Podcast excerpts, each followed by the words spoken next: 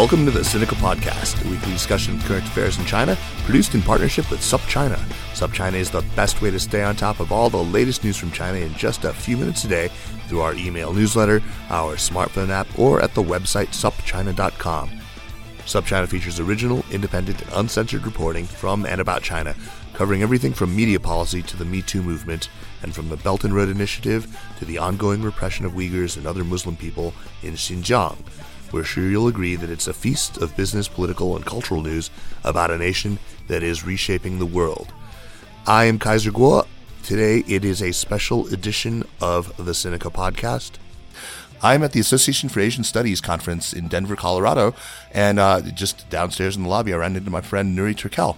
And I thought I'd drag him up to my impromptu studio up here in my room and talk to him about what is the latest right now. You remember Nury, who is the head of the uh, Uyghur Human Rights Project. He's the, the founder and director of the Uyghur Human Rights Project and has been active in the, the Uyghur dissident community for a very, very long time.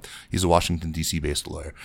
Nury, I understand you had a panel today. Maybe we could start off just by t- talking about uh, what the state of, of American understanding is right now about the plight of the Uyghur people in Xinjiang right now. Since our last conversation, I can report that there are growing interest uh, among American elites, uh, particularly in the policy uh, circle, academia, uh, in addition to media reporting uh, that has still on, that is still ongoing. So there's a momentum. Uh, that momentum has not been translated into a real policy action yet.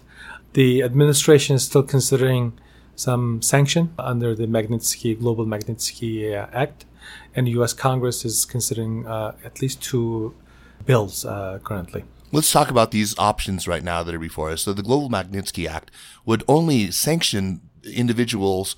Think presumably would be people like Chen Quanguo, who I don't even know if they have assets that would be affected by uh, American banking actions, uh, and I don't know that they, you know, care very much to travel to the United States. So I wonder whether that is even enough. Something like Global Magnitsky uh, that would target so narrowly. Uh, what are the two congressional bills uh, right now, and what would they what would they do? There are two um, bills, draft bills, being introduced um, in the last Congress and reintroduced in this Congress. The first one is Uyghur Human Rights Policy Act co-sponsored by Senator um, Senators Bob Menendez and Marco Rubio in mm-hmm. the Senate for the Senate version, and then uh, for the House version, it was introduced by Christopher Smith of New Jersey and uh, Tom Suozzi of New York. Uh, bipartisan support, both of them, uh, bipartisan bill. The Senate version has over 20, I think 24 last time I count, uh, sponsors. And the House version has about 40 uh, including uh, Speaker, Speaker, Nancy Pelosi. Right. And then the, the second uh, draft bill was introduced by Brad Sherman of California mm-hmm. and uh, uh, Ted Yoho of Florida. Uh, it has about a dozen supporters. Eventually, I believe these two bills might be merged because there's some overlap. What's the difference between them and the, where they're currently drafted? The Sherman Yoho bill is focusing on the U.S. businesses Okay. The so this would be targeting, for example, companies that are selling surveillance gear yes. that, that we know is being used by the Ministry of Public Security or other assisting the Chinese government to uh, improve or uh, establish uh, their security apparatus. Okay, so that's the Sherman and Yoho bill. Yoho bill, and then the uh, the Rubio and Smith bill. Mm-hmm. Um, is folk, it, it's much broad. It has reporting requirements for both uh, law enforcement and administration. And also, uh, one of the significant things uh, in that bill is to establish a special coordinator for um, the Uyghurs at the State Department. Um, and it will it will also um, uh, as a specific provisions uh, that is meant to protect the Uyghur American communities from uh, Chinese government's um, uh, harassment, uh, retaliation against activists. So it's much more broad bill. has um, it was introduced 115th Congress uh, with the hope that it will go through, but for some unknown reason, it didn't happen. So uh, it's been actively considered. Uh, we were told that there's a chance that that bill will be finalized through various steps in the Congress uh, sometime this summer. That's all encouraging. I guess one of the criticisms, though, that I hear is that the plight of the Uyghurs is being used instrumentally by people who are interested in anything with which they can beat China. Uh, because if even if Uyghurs were not being interned in hundreds of thousands in uh, in, in the concentration camps in Xinjiang right now, uh, there are a whole bunch of other issues right now that bedevil relations between China and the United States. This one seems to be one that they they know uh, will really activate people who are concerned with human rights rightly because this is an atrocity. Uh, but there's a sense that that some of the authors, I mean, people like Chris Smith, uh, they are not interested in the plight of the Uyghurs per se. They're more interested in anything that they can be, use instrumentally to attack China. The other the other criticism is that uh, let's look at, at at Xi Jinping today. We were just talking earlier. He's in this full honey badger mode right now. He doesn't care uh, what we do. He, he, you know, something like Global Magnitsky would just roll off his back like water off a duck's back, and he he's he's he's got a really thick hide right now. I'm curious, what are other options that we should be exploring to change the realities on the ground right now? For example, why isn't the United States able to use one of the countries with which it is close to in the Islamic world to back channel conversations or, or, around this. I'm not hearing any talk of this and not seeing any of this happen. What, what are you aware of anything like that? Um, a few thoughts on that uh, uh, important question. First of all, uh, I don't think that the Uyghur crisis should be politicized. This issue is non-political. This is a matter of conscience. Uh, we're talking about a mass internment of an ethnic minority in the 21st century. Yes. Uh, it's not a political issue. This is not a, a, party politics. It should not be utilized for domestic or international consumption. End of the story. So, and also it may also uh, harden China's government's position if you make it too much of a um, uh, China bashing tool.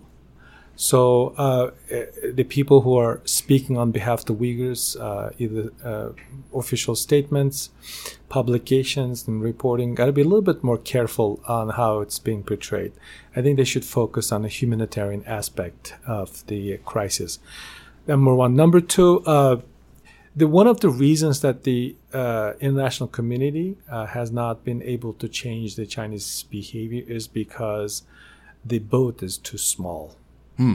Uh, speaking against the Chinese government's behavior, it must be international. It has to be in order to maximize the pressure, and minimize the retaliation against a specific country uh, or any political leader. This has to be an international co- uh, coalition effort. In the end, we want two things. One, we want the camps to be shut down it's an embarrassment to the Chinese people, even in the history. Yes. Uh, it needs to be shut down. And two, we wanted to be able to restore Uyghurs' um, uh, dignity, basic autonomy, dignity. Right. Yeah, give their respect and uh, g- uh, give them uh, the dignity and respect. Uh, back. So those are the things are, are, pressing, and this does not require political uh, position or uh, political debate. We've seen in the history how it ends when a government locks up someone based on their religion, ethnicity. We've seen this movie before. We have seen it. So I, so anyone who is uh, concerned about this uh, need to focus on uh, the humanitarian aspect and international coalition. Everybody should speak in one voice. Expressing concern is a wonderful thing. We've been hearing people expressing concerns, but taking a bold uh, action with the uh, true uh, decent leadership is another. Yes. That is what is not being shown yet. Like the old saying goes, uh, in order to prevent or handle the shark attack, we need a bigger boat. Uh, and also, thirdly, uh, the the the Chinese government must see some damage or cost for what they're doing uh, right. domestically, internationally. At the end of the day, not just reputational damage, but yeah. you mean economic pain. You need yes, uh, and, and, this brings us to the next point because President Xi Jinping and his supporters are making a mistake.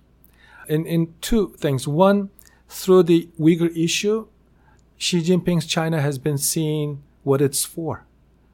It, it's not good for the future of the Chinese government and Chinese society or Chinese people per se they have to uh, and they have to take into consideration how it's being judged in the history. That's right. And then two, um, if this trend continues, why this has to be international effort. The other countries may follow the same method to squelch domestic political resentment.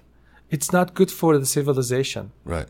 Uh, and then third, if if the the world allows uh, Xi Jinping's China to continue to use technology to suppress its own people, this technology means to suppress advanced political oppression other countries and other dictatorial regime will become a new norm. And we have to ask ourselves is this okay in the 21st century? Is this the type of society that we have to live in? And i think we all know the answer to that. It is absolutely not acceptable. So and then, not seeing it not only spread to other authoritarian states but spreading outside of Xinjiang into other parts of yeah. China too, right? It's it, it's bad. You know, it's bad domestically and globally. Um, uh, it, it, you know, as, as, I don't think that anyone disputes or disagrees that uh, China should have a rightful place in its uh, in international stage or international arena. But with this kind of mindset that the Chinese leaders have shown, this will this will create a problem in their relationship with the world eventually. So, and then uh, um, we talked, we briefly touched about the cost.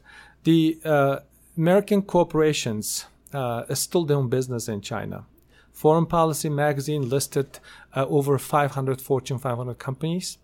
Uh, they are still doing business. So these company have companies have to speak out, and and the business community speaks out will bring a, a positive change in this uh, in this crisis, in my belief. Right. Um, and and we we talked about the cost when you look at the the Chinese government's response uh, since the issue been reported, crisis being reported last since last summer extensively, they've been trying to change the uh, narrative. They've been trying to restructure the headline, but they have not been very successful. The only thing that we have seen in the Chinese government's reaction is to make them acknowledge the existence of these camps. Uh, that they euphemistically call re-education camps. Right, or now they're even calling them uh, boarding schools. Boarding schools. Just, yeah, yeah that's right. Boarding schools have to be teach like the school, manage like a military, protect like a prison. This is Chen Quanguo's statement. Right. Is that how you manage a boarding? Maybe the one that I plan to send my child to. I think that there are there's criticism that is in good faith, and there's criticism that uh, is clearly sort of part of uh, uh, that that this is this is from the Chinese perspective. I think that they know the difference. So, so as if you as you say as you say, the business community speaks out. They are not. It's it's Beijing does not believe them to have you know only sort of a, a China bashing agenda in mind. I think they they their criticisms would be taken on board more seriously than criticisms by certain American politicians. And I think that's important to, to, to, to distinguish because there are more and less effective criticisms of this. I think that people who, who speak out against the atrocity that's going on right now and do it from a position of uh, wanting what is, you know, genuinely wanting what is in China's long-term best interest. And, you know, I sincerely believe, as you, you say, this is bad for China. This is bad for the world. I think it can be it could possibly be taken on board more seriously by Beijing. And then U.S. companies like uh, the global uh, multinational corporations have to ask themselves a good question: Are we going to be end up being uh, Thermo Fisher, uh, eventually? You know, become a, a, uh, uh, talking points or the headline in the major newspapers, and forced to give up the practice. You can still have a practice, business practice, but it has to be healthy. You have to use use your influence Recently, uh, some members of Congress complained about uh, American uh, corporate executives lobbying on behalf of the Chinese government. That that same type of techniques should be used in Zhongnanhai as well. That's right. I mean, I think they are. I mean, and the part of the problem is, I mean, there are there's there are fewer and fewer people uh, who Beijing will actually listen to. Uh, there are very you know fewer and fewer of the people who uh, can get meetings in Zhongnanhai and those people will not necessarily be the ones who are going to most effectively raise this issue. So we're in a difficult situation. Let me ask you a question, Nury. Have you, uh, in your organization, been in contact with any of the Democratic candidates? And uh, have you uh, managed to get some of the, the, the candidates to, to include discussion of this in their talking points when they talk about American foreign policy?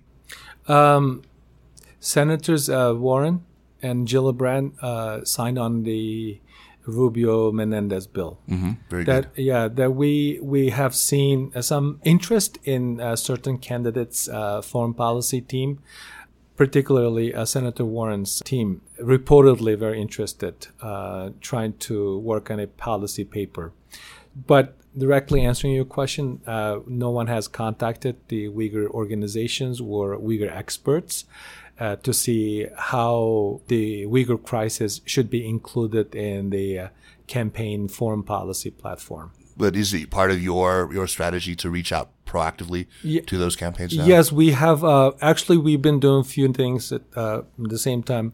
We are uh, working through the uh, policy circle, uh, trying to uh, encourage policy experts to make objective policy recommendations to the various governments. I don't think that anyone was prepared to see this level of, uh, or, or anything in this scope and scale uh, in the modern era. So I don't think that anyone has a clear answer. Right. That's one. So we've been encouraging uh, policy um, experts at acad- in academia or a think tank level to to come up with something workable to solve resolve the issue. And at the same time, uh, we are working with the Congress, encouraging the members of Congress to recruit more supporters. At the same time, we're using people to call their members to uh, sign on. Uh, that's on the legislative and also on the administrative side. We've been working with the um, various uh, senior government officials, regularly updating them uh, with the development. At the same time, asking them to take action. Um, because it's long overdue. Uh, it's almost a year since we've been talking about this. Something has to be done. But I do know that something in the process of building up. Uh, it could be any time, but uh, it shouldn't take a year to No, it have. Yeah. shouldn't. Uh, in that year where this has been a, a constant point of, of, of discussion, certainly within the China watching community, uh, it's been very frustrating to see that levels of internment seem to have only increased. yes. I'm hearing anecdotally that even in uh, parts of, outside of Nanjiang, I mean, uh, uh, in, in, in even in Urumqi, Yeah. we're, we're seeing uh, higher levels of people who are disappearing. The the the the, the, the Uh, this includes U.S. permanent residents. I'm sorry. This includes U.S. permanent residents. Right. There are now U.S. permanent residents who have Yeah. been interned. Uh, Yes, and and give you a quick uh, a, uh, Yeah, uh, statistics.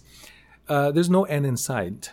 That anything that internationally been done is at least changing the thinking of the Chinese government, other than they just being uh, very active in their propaganda campaign. Uh, specif- specifically, they keep building camps. Last November, uh, Australian-based think tank surveyed uh, 28 uh, facilities that they were able to identify through satellite imagery. The expansion rate in less than two years uh, was 465 percent. Wow. And then uh, And even in recent months, we Yeah. still continue to see the, the increased building. yeah. Reuters uh, did their own survey uh, of 80 some facilities. Of those 80, 86, uh, they surveyed, focused on 36 of them. Uh, the expansion, uh, the area of expansion is equal of 140 soccer fields. And BBC uh, late last year uh, did another reporting. Uh, it shows that the authorities are building the largest prison camp in the world just outside of Urumqi. My God. So, so this is this is still happening real time.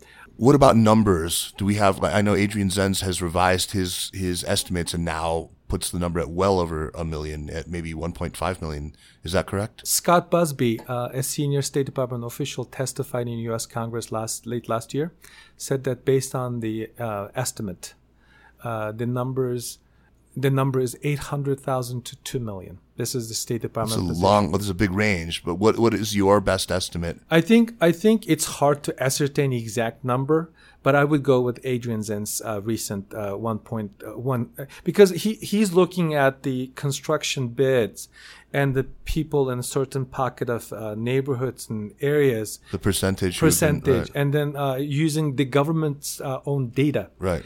To come up with this. But but I, I believe that U.S. government may have even much more reliable information. That's very disturbing. Is there any indication to suggest that at least some of the, the more horribly coercive elements, you know, torture, uh, sleep deprivation, and things like that. That they've re- they've they've dialed that down under international scrutiny, at least. Um, a German-based Uyghur scholar recently released um, a picture of his father, a screenshot. Uh, because of his campaign, his father, uh, former pres- uh, professor at Kashgar University, was at least released to his house. Uh, we've seen a couple of these uh, similar incidents. There's another Uyghur doctor, very active, uh, who started Me Too Uyghur movement on social media. Recently, told the meet, uh, press, uh, Western press, that his parents have been also released uh, from the facilities. Let's talk about the Me Too Uyghur movement and and and any additional efficacy we can squeeze out of this. What? Tell me, for those of you who aren't familiar with it, tell us uh, how this campaign got started and uh, the extent of it so far. In February, um, the um, death of a very famous Uyghur musician was reported, and Turkish government made a statement, a very powerful statement. Uh, if I can paraphrase it, what's happening is, is, a, is, a, is a, a shameful events taking place in modern era. And the Chinese government responded with a video of this gentleman. Uh, proof of life video. Proof of, of life video. Is that authentic? We... Uh, people are very uh, suspicious or dubious about mm-hmm. the timing, the, the facial expression, even uh, his look even the way that he is saying that I've been investigated, even though previously he was told to be sent to eight years uh, imprisonment. So after that, and some smart Uyghurs, they said, how about my mom? How about my sister? How about my classmates? So they started this uh, short video. Chinese government, can you release my mother's video? Uh, so it become a, a, build up, it become a Me Too Uyghur movement and social media. It's still ongoing. Yes. Before that, I mean, this is this is one of the, again, the Chinese government made a huge mistake. Uh, initially, they tried to prevent the Uyghur issues from becoming international uh, or internationalized. They tried uh, different tactics, but now it's in a global issue. And, and they prevent, uh, try to prevent this to be known as a concentration camp or internment camps and now everybody's talking about it and and trying to really with the release of that uh, proof of life uh, uh, uh video uh, they're trying to accomplish different perspective and now it's becoming much more it's everything is like creating backlash We'll give them enough rope and they will hang themselves. so this Me Too Uyghur movement is building up still. So what is amazing about this is that a lot of Uyghurs uh, who were not comfortable sharing their stories are coming out. So the more people sh- show up and come out telling their stories, the uh, the more people know about it. Eventually, it will become some uh, result in some uh, tangible action. Ancient Chinese strategy says you always have to leave your enemy and escape. If you surround the city on four sides, he'll fight stubbornly to the death. You need to leave one gate unguarded and let them escape. Is there a way right now for us, uh, people who are concerned about this issue, to push China and still give it a way to save face and back down uh, without sort of uh, an unacceptable level of humiliation on Be- Beijing's part? I, I, that's a great question. Um, that uh, that concern people, especially in the um, decision-making level in various governments, have been asking how do we Be, how, how could we help ourselves and the Chinese government to get out of this mess. So one way I think uh, I think the Chinese government should at least need to stop building camps. Yes. And release those who have nothing to do with China's security concern. That would be goodwill uh, that the Chinese can do in in the short term. In the long term, they should shut down the camps and, and restore Uyghurs' cultural and political rights enshrined in the Chinese constitution and at least uh, in their uh, autonomy uh, laws. I mean, this is a this is not too much to ask.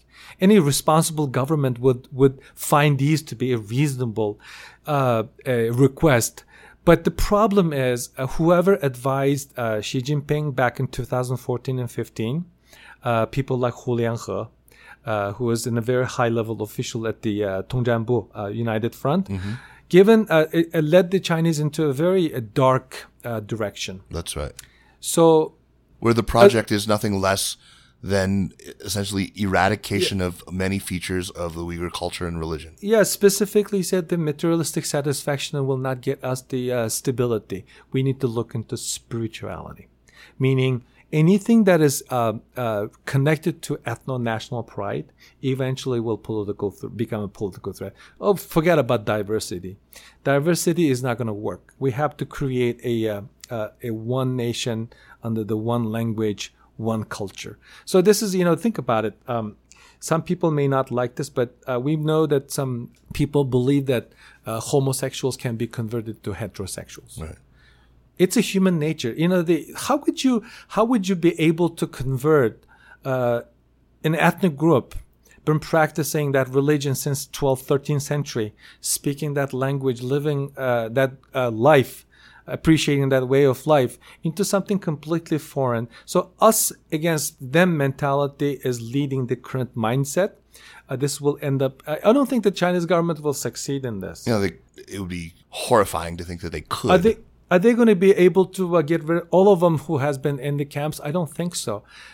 What about people who are broken? Even even you know uh, one thing that the, what uh, listener uh, your listener need to think about is that uh, with the current uh, uh, the ongoing um, oppression, mass detention, surveillance state, this exportation of uh, China's oppression to other countries, actually hardening the Uyghurs. That's right. It's radicalizing and hardening them. And, and how There's is no- Beijing not convinced of the, the truth of this? No one, even the outsiders, cannot rationalize it. Even the people who had a soft spot, goodwill towards communist government, now thinking like, "Wow, this is um, now right." So, how would you? What do you expect from people who who are part of that uh, uh, victimhood? That's right.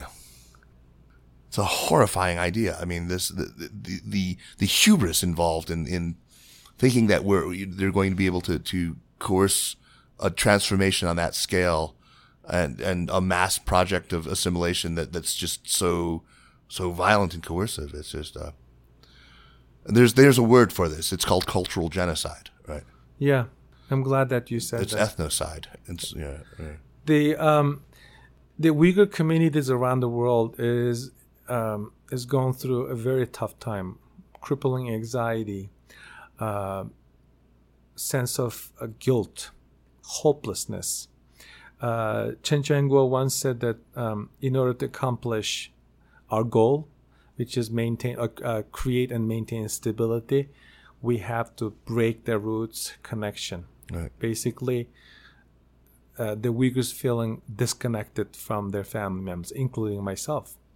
Um, just the simple things such as calling your parents to say how are you, to checking up with them, the basic things like we just imagine that you hear your mother died in uh, concentration camps through Radio Free Asia.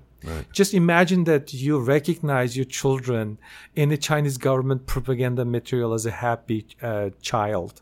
Just imagine that you you hear your parents telling you that they should have gone two three years ago so that they will not have to deal with this horrible situation and leave the world with a bad taste. Just imagine that you manage to go to uh, your homeland and you were not able to see your sister because your uh, iris uh, was not scanned uh, or not scanned or part of the government data. Just imagine that you walk out and try to go to your parents' cemetery and the Chinese government prevents you from going there because it's to religion. Just imagine that your name is Mohammed and then this person with the name Mohammed from Saudi Arabia, pal around, uh, uh, uh, gets very cozy with Xi Jinping and phrases him for banning his name in China. So this is the crazy world that we live in. Oh God, is, who who are you referring to? Mohammed bin Salman, the Saudi prince. MBS, right? Yeah, wow. MBS. And he, he should have asked Xi Jinping, Mr. President, what is wrong with my name? Do you like my beard? Right. And this is this raises the obvious question of so Erdogan in in February made some strong statements, but so far in the rest of the Islamic world, all we've seen is the uh, Malaysian prime minister in waiting, uh, who uh, is somebody who has suffered you know political imprisonment himself and and and knows very well, has spoken out on this, but we're still hearing so very little in the rest of the Islamic world. We had talked about this last time that you were on the show. But uh, do you have any new thinking about what it will take to move the Islamic world?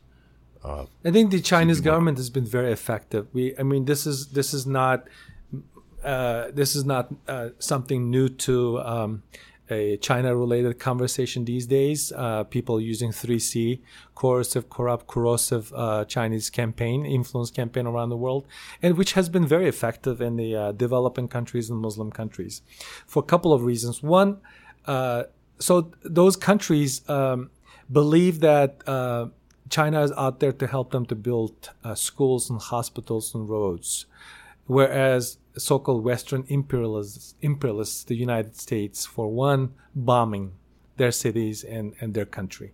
So there's a there's a, uh, a kind of uh, uh, false premise being promoted and, and, being understood by various Muslim communities, and it's working for the Chinese government's benefit, for better or worse. And then two, um, uh, Chinese government somewhat uh, convinced its Muslim allies uh, Secretary Pompeo said last week that China has its own league when it comes to human rights violations. So they they managed to make these countries to believe that this current crisis was in the making of the United States or West. This this sentiment is widely being. Well, it, it, doesn't help when our president pursues a ban on Muslims or. I mean, it, it certainly doesn't. It, it, it does plays not help. right into Beijing's hand. It does not help, and the the uh, uh, let's face it, let's be frank about this. Uh, uh, we have a problem with Islamophobia all around the Absolutely. world. Absolutely.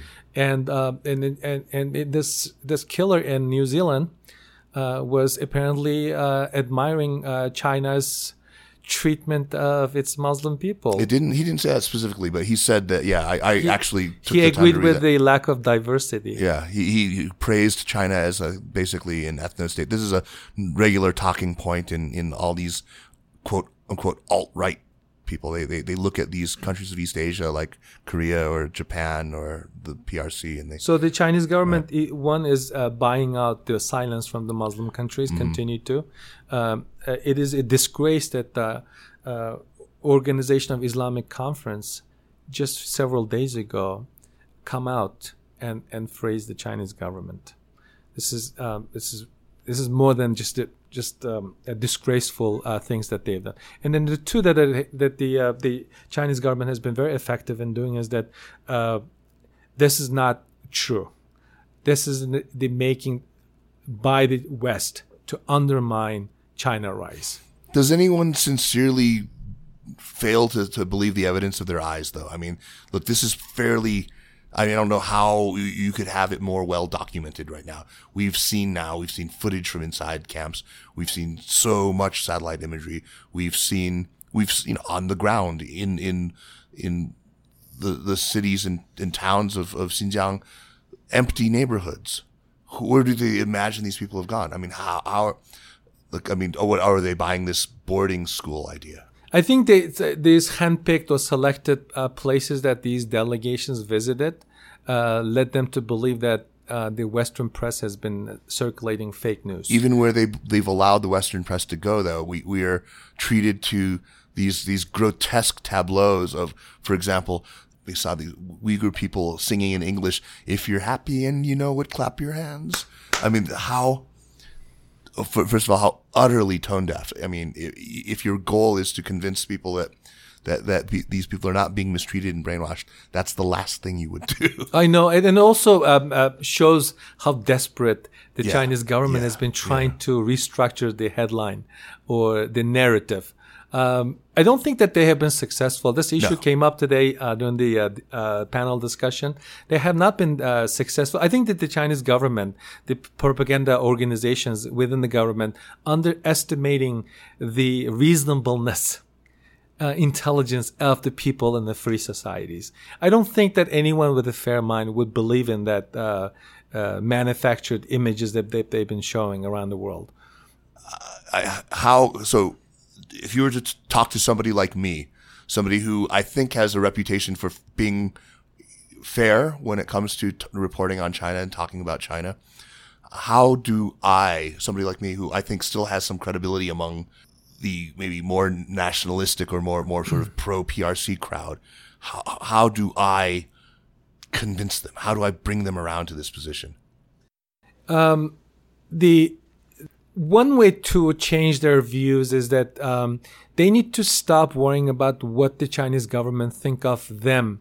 You know, recently you've done a show about self censorship. Uh, speaking truth is very imp- empowering, and I think that you will gain respect from your Chinese counterpart being truthful. So if you're tiptoeing around and just ignoring the obvious and pre- uh, pretend that you did not know something so obvious happening, does not get you the type of respect that you're uh, expecting from the Chinese. And also, um, you need to, um, the people need to understand. In the past, you know, those who kind of blaming the Uyghurs as troublemakers now need to see, look, the Chinese government is pretty, uh, pretty uh, successful, especially during the period of 2009 through 2015. Right. Uh, there was a very active social engineering taking place. They created this generational gap for particularly the uh, individuals who were born in 2000 and upward, have already been very sinified. So this unnecessary, um, out of proportion uh, uh, measures and, and, and construction of const- uh, the modern day uh, concentration camps will eventually will backfire. They will create backlash. So, so the seeing the Chinese government's policies uh, through the lenses of the Uyghurs will help you to understand uh, what this government is up up against when it comes to minority rights. So you know the diversity society, diverse society is a healthy society. It should be feel fearful about it. So the this kind of basic. Um, um, understanding uh, could help them to change position. I, I am a member of a listserv. Uh, there are a lot of China uh, scholars, experts, and journalists.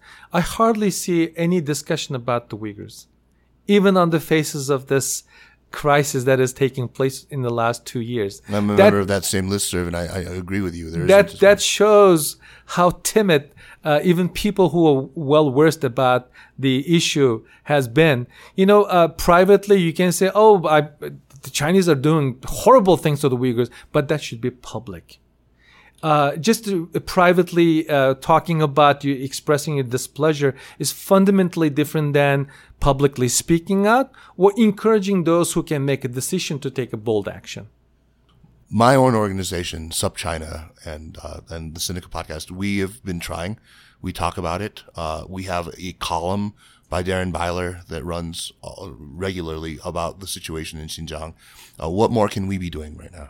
Um, I think you should invite uh, more uh, China experts or Xinjiang expert, the Uyghur expert, to uh, continue this public education. Uh, one of the reasons that uh, we have not seen a governmental, societal uh, reaction, the way that a reasonable people would expect, is because the Uyghur issue is still relatively unknown. Uh, I'm personally very grateful that you mentioned the Uyghur crisis in every opening of your podcast. And very uh, early, uh, early on uh, last summer, uh, one of your colleagues uh, did a, a, nice summary, a timeline of the events unfolding. it was very educational, and I'm I'm, I'm profoundly thankful that you invited this expert by uh, Darren Byler to um, uh, publish a monthly column. Um, I think the way that you um, uh, educating your listeners or informing your uh, listeners in an objective way uh, has been very useful. I heard people talk about the things being discussed on your show uh, by uh, experts like Jim uh, and others. I think you should you should continue to do that.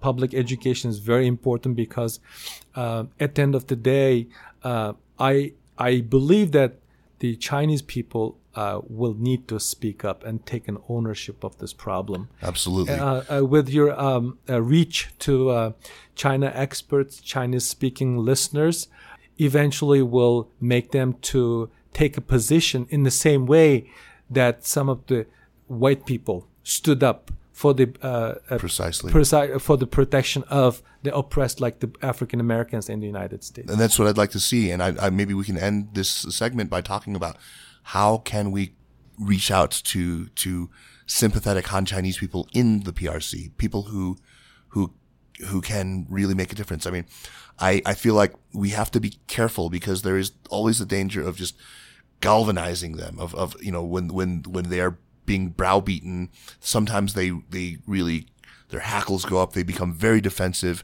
and they're not amenable to persuasion and this is true of all people there's it's it's a hard thing to do, but it is so utterly necessary to convince ordinary Chinese people that what their government is doing in Xinjiang is flat out wrong. How do we reach them? I think um, you know the two things um, that has been preventing from that kind of uh, uh, a desirable uh, reaction uh, from the Chinese community. One is uh, the anxiety that the Chinese government created and using as a tool. Uh, so the censorship and this sort of thing. Yes, right? and then also the same type of uh, tools being used outside of China as well. Uh, in addition to that, the Chinese government has been very effective in uh, a public opinion campaign, psychological campaign, to make the ordinary Han Chinese, even the fair-minded Han Chinese, to believe that there's a genuine Uyghur threat. Mm-hmm. At least recognizing that what the Chinese government has been doing in the 21st century, criminalizing the entire population collectively, uh, is not good for the Chinese civilization. You know, it sounds like a pep talk, but we still talk about Holocaust today. You know, white people are are uh, in the, the, the, generation who lives in the uh, post Second World War uh, era still have to be held accountable for something done by similar people who have no connection to whatsoever. I mean, the Chinese people, and, and also one other thing that people should also think about is that this is not going to stay in uh, Uyghurs' homeland. The Uyghurs' life and their homeland had been used as a laboratory for surveillance, uh, uh, uh, uh total surveillance uh, by the Chinese government. This will be the life for the Tibetan people, I'm afraid. This will be the life for the uh, Chinese people living on on the other side of the uh, the, the area. Uh, eventually, this is working. The governments, if something is working, they're not going to change behavior. They will continue to test it out. Eventually, the, this boils down to one issue: the concentration camps in um, in Uyghurs' homeland is just a symptom of the larger problem. Boils down to a, a CCP's insecurity, uh, Xi Jinping's survival, a struggle for survival as a sole leader a leader without the term limit. So this issue is much bigger issue, non-political. People should not treat this as a political issue, should not treat it as a separatism issue, should not treat it as a, uh, uh, a security issue. This will eventually will affect their lives. This is a matter of conscience, even for the Chinese people who are living relatively uh, free in other parts that's, of China. That's absolutely right. After 1989, after Tiananmen, uh, the United States granted a, a broad basically a green card, permanent residence to any Chinese people who were living in the United States and saw it. Uh, do you think that we should do something like that for Uyghurs as well? Speaking out uh, or speaking out or taking actions against China is not an easy thing. We all we, we were clear about it. Yes. You know, it's it's we it, it does not require much thinking. It's it's very uh, for the for the United States, very important relationship. Uh, so what they can do in the meantime to do something humanitarian, for example, uh, the United States Congress or uh, president through either executive uh, order or legislation to grant asylum for Uyghur um, uh, mm-hmm. students mm-hmm. or asylum seekers in the United States. Just recently, Swedish government uh, offered a blanket refugee status for the Uyghurs. That's that is supposedly were a relatively easy thing to do, and it's not going to upset the Chinese government. Is the way that they are. Uh, alerted or alarmed the Chinese authorities with the uh, global Magnitsky consideration. But it will provide a, a, a significant protection for people who wish to speak out, but who might not otherwise dare to because of fear of you know, having eventually to return. Yes, the the danger facing them is present and real. One, their passport. Most of, most of those students who have uh, lived in the United States uh, in the last uh, several years uh, could not uh, renew their passports. Chinese right. government saying we can only give you a travel document, allow you to return. Uh, when they return, we have several uh, Uyghur students return, end up being in the camps. Yeah. So they don't want that. At the same time, uh, there's no money transaction between their parents who have been supporting these students in the United States. Uh, so inability to pay tuition and support their life, and they cannot work without immigration status in America. So there's there's some uh, serious issues involving the Uyghur students and asylum seekers in the United States. That's one thing they can do. And also at the same time, uh, State Department should establish a scholarship. uh, to Uyghur students if if refugee status is too, too big of a deal, too complicated process, uh, in light of uh, anti-immigrant sentiment being expressed by some of the uh, Trump administration officials. Uh, scholarship is a, is one way to do it um, in a short term. Short term, not a permanent fix, but yeah. Well, thank you, Nury. I mean, this has been uh, it's great. I think we need to have more of this, and uh, let's let's bring you back on uh, soon and, and and get another update because this is really one of the crises of conscience of our time, and we all need to be very attentive to it. Thank you very much for your continued interest and support. Well, thank you. The Sinica podcast is powered by SupChina and is produced by Kaiser Kuo and Jeremy Goldkorn with editing help by Jason McRonald.